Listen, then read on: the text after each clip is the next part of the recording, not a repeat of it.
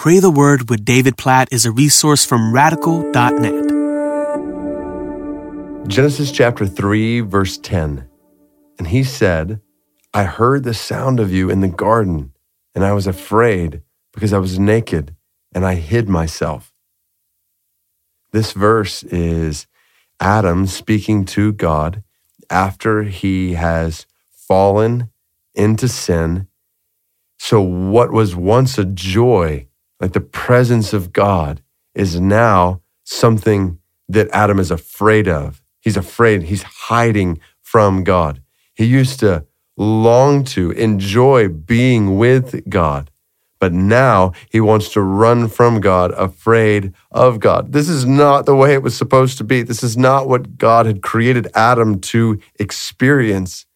And really the same is true in our lives. Like God has created us to enjoy his presence, to want to be with him, not to run from him. Yet the state of our hearts is that's what we're prone to do. We are all prone, right? To run from God, to turn away from God's ways, to not spend time with him in his presence. I mean, how often is it that we wake up in the morning and we go through our day and we don't spend concentrated time with God. Why is that? Because we have a sinful nature in us that is prone to do things our own way on our own. And there's all kinds of reasons behind that.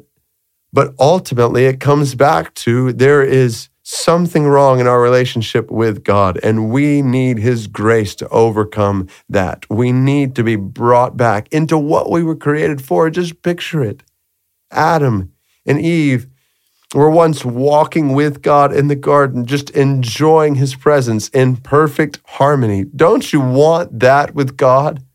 Don't you want that kind of delight in relationship with God? Don't you want that kind of perfect harmony in relationship with God where you are experiencing His goodness like every single moment, where you're walking in perfect communion with Him? Oh, that's that's what the beginning of creation was about, and that's where all new creation is headed. There's coming a day when sin will be no more, and we'll have that kind of perfect harmony with God and just sinless relationship with God. No more sin in us. Perfect communion with God. Oh, I long for that. Come, Lord Jesus, come quickly. And so let's pray that today we would experience that more and more and more. God, we want to enjoy you, walk with you, experience communion, fellowship with you like you've designed us to experience. God, we hate sin. We hate this tendency in us to turn from you. God, help us. Help us by your grace, by the grace of Christ who's paid the price for our sin on the cross. Help us to turn from sin and to walk with you, to walk in intimacy with you.